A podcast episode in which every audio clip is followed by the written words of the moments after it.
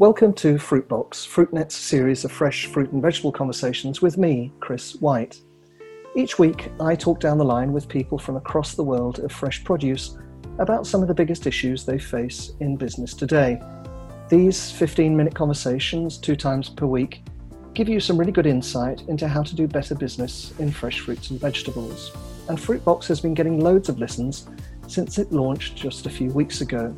In fact, more than 3,000 of you have tuned in to listen to these conversations. I'm really very encouraged by those of you who've contacted me to say how much you're liking them. Thank you so much.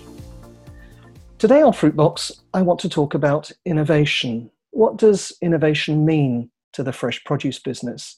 Does the fresh produce business do innovation well? What drives innovation in our sector? And where does our sector need to innovate more? I'm joined today on Fruitbox by Shawn Harris. Shawn, who's originally from Wisconsin in the Midwest of the United States, but has lived and worked in Europe almost all her working life, now runs a business called Orange Wings. It's an investment platform for startups and scale ups whose goal is to transform brilliant ideas into business. You can now see Shawn every week on TV in the Netherlands on a program called Dragon's Den. Shawn is one of five dragons who decides whether they want to invest in innovative business ideas that are presented to them. Shawn, welcome to Fruitbox. Hi, everybody. I miss you all. Shawn, now people in the fresh fruit and vegetable business know you, of course, as the person behind Nature's Pride, the company based in Holland that you started years ago and which has become the world's largest importer and distributor of ready to eat avocados Uh, as Nature's Pride expanded, you went from being the majority shareholder to a minority shareholder, and then you sold up a couple of years ago to do new things with your life. In fact, to focus on your new business, on Orange Wings. Now, this new business of yours is all about making innovative ideas come to market. Looking back, was innovation the key to Nature's Pride's growth and its success? Chris, I think Nature's Pride is really good at innovating, but we are also very good at grower and customer relations, stock control, and on time delivery. We are so diversified in our product lines that we can supply all parts of the market. Nature's Pride was also able to innovate because we had the financial resources to invest. Trust has a lot to do with it. Our growers trust us to develop and defend them in the EU market. This has always made us feel strong and confident. I think confidence is a big factor, and it matters when dealing in this very fast moving business with daily obstacles. Now, I, I know that uh, uh, during your time at Nature's Pride, that there was a huge amount of hard work that went into getting the business off the ground. Um, and as you mentioned a moment ago, the, the one thing that uh, helps to transform a business is access to funding. And I think that allowed you to gain scale at Nature's Pride too um, it succeeded Nature's Pride not only because it was a great business idea with great people and the right product, but also because it attracted people to fund it. Is that the way you see it? Yeah. Um, BAMA Group and stepped up and borrowed funding in 2000, in 2001, along with an English company called Planet Produce. Mm-hmm. This was 400,000 euros in total. We paid it back in full with interest in 2002. Since then, we never received funding again. BAMA did give Nature's Pride a lot of confidence by giving us the freedom to develop our business, knowing we had a great customer behind us. They guided us on a quarterly basis with our board meetings. Thanks for that, Oyvind and Runa. They, they voted yes when we wanted to build cool buildings that helped the company to continue growing. For more than 14 years, we pretty much invested all that we made back into the company. Having a great customer relationship in any form creates a trusted basis to grow your business. More relationships like this should be happening in our business. It's a win win for both the distributor and the retailer. It actually saves a lot of money due to reduced risk in the end.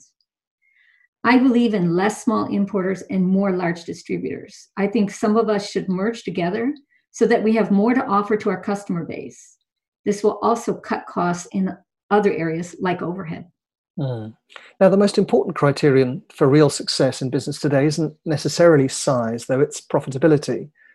Um, and how do businesses in fresh produce become more profitable if they're operating on such small margins? And do these razor thin margins only kind of stifle innovation? Um, I think that some of us in the produce business are afraid to take the margin needed to create a business for the future. These should probably get out of the produce business. Sorry to say that. It hurts the rest of the companies by creating unfair competition. We are talking about adding only 2% to the total cost of the product. Mm. Yes, this definitely stifles innovation. And when you think about innovation, where, where do you think our business of fresh fruits and vegetables does innovation well? Where in the supply chain do you think innovation is, is probably needed most? And do you think that the biggest break on innovation is sometimes the reluctance of the major customers you talked about earlier, the supermarkets, to take on some of the innovations that, that the supply chain perhaps brings to their door? We need to improve supply chain management and be held accountable from farm to fork. That is literally everybody in the chain. I'm talking about blockchain, artificial intelligence, uh, CI, continued improvement. How many of the produce companies are busy with this today? I can name one, Nature's Pride. No, the supermarkets are not responsible for innovation in produce. It is the one way we can show the retailer and large food service that they need us. The retailer is a glorified distributor of foods to the consumer. They have enough on their of their own problems, keeping their shops interesting for the consumer and having all the foods and dry goods needed on the shelf every day. Don't forget, they usually have a 2 to 4% margin at the end of the day. Innovation has to come from us. I have a question. Why do we put blueberries in a round bucket and then place it in a square box? What a waste of space. This could probably be used 20% more efficiently. These blues are being trucked from Morocco, four days on the way. Why not have one less truck out of five on the road? I have another question. Why do we repack ready to eat avocados? If you ask me, all Hass avocados should be loose on the shelf and always ripened. Any other avocado can be in packaging.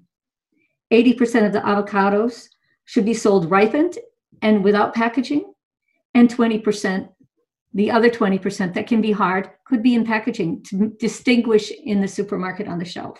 Mm-hmm. This would save immensely on packaging. There's so many small innovations that we can do together that would save the environmental impact of the world, which we all need to work on. Mm. Now, you, mentioned a moment ago the innovation that uh, food retailers are doing to, you know, to improve their stores, and by extension, we're seeing innovation in food service too. And of course, we're all living through this coronavirus pandemic and coming to terms with it. Do you think that it will stop these changes in their tracks because we all become more cautious consumers and therefore retailers will want to be a bit more cautious about their innovations? Or, or do you think it'll mean that actually we see quite the opposite many, many more and much more uh, innovation, more innovative answers to the challenges that face us? And perhaps one of these is how do we, as consumers, buy um, our fresh fruits and vegetables? Yeah, I think um, these kind of wake up calls affecting the globe will bring innovation much faster. I only see chances. Online shopping will grow, but it will not replace our traditional way of buying produce.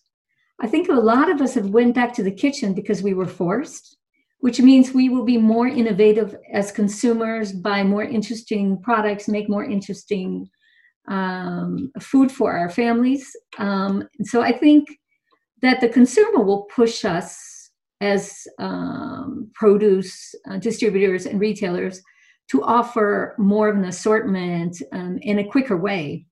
Mm. so that we all can cook more often. Um, and also the fact that we're going to have space between us probably for a year will slow restaurant consumption down.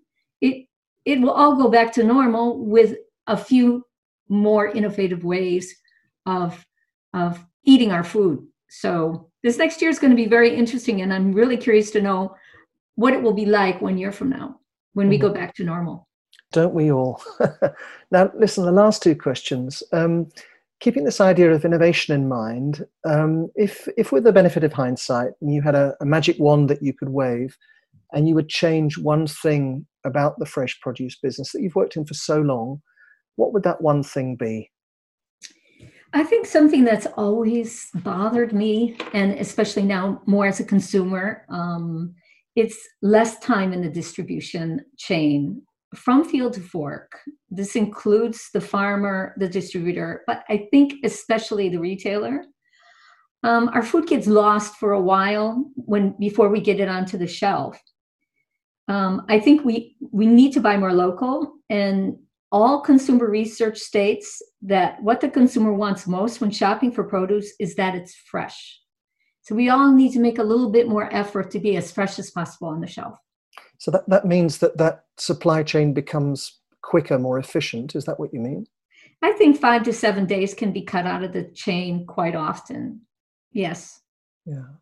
And, and looking um, to the future of, of your business, to Orange Wings, um, and, and the work you're doing, you're busy innovating in all sorts of businesses that come in front of you on, on this TV show, but you've been very busy investing in, in businesses already. And I know that indoor farming's a big thing for you. What, what have you done there, Shawn? Well, I have two businesses that are agri related. Um, the first one I'm going to mention is AgriPlace it's a platform for documentation, and it means we have to work together. Um, and it's a sort of a LinkedIn, and it's going to save one FTE for most distributors if you jump on the on the bandwagon with us. Um, really smart, and I think it would save most companies up to 100,000 euros a year. And we would share information, and the information would be safe. Take a good look at this AgriPlace. The other one, which was one of my first investments, and this was in 2016, was in 80 Acres Farms. Um, when I invested in it, the business was not proven to be profitable yet. I've always been an early adapter. So we are there now, four years later. Um, so now it's profitable. Uh, we had 13 pounds per square foot was break even. Now we're up between 17 and 20. And this um, is with a few crop losses once in a while. Um, what are you growing? This is an indoor farming business in, in the in the US, isn't it? Yes, it's in Cincinnati, Ohio. We have a few locations in the states, um, and we grow tomatoes, strawberries, um, cucumbers, and the lettuces, and some herbs. So we're a little further than most, not just lettuces. Um, and and it's working, and it's really exciting. Um, and what I love about the idea is we're using three percent of the water that a normal crop would use and no pesticides and residues. And it's picked and delivered in 24 hours, so it's fresh. So I'm having a lot of fun, still in the produce business. Wonderful. That's great to hear. Shawn, I'm afraid that's all the, we've got time for today on Fruitbox. I was joined down the line today by Shawn Harris of Orange Wings. Shawn, it was great to catch up with you again, and the best of luck with the rest of Dragon's Den. We'll all be sure to watch. It was my pleasure, Chris. Take care. Thank you. You can find today's conversation with Shawn and the many others I'm having here at Fruitbox on our website, fruitnet.com. It's now on all the podcast platforms too. Just search for the word Fruitbox. If you've got great ideas for Fruitbox, then please do get in touch. My email address is chris at fruitnet.com. That was Fruitbox, and this is Chris White. Thank you for listening. Goodbye.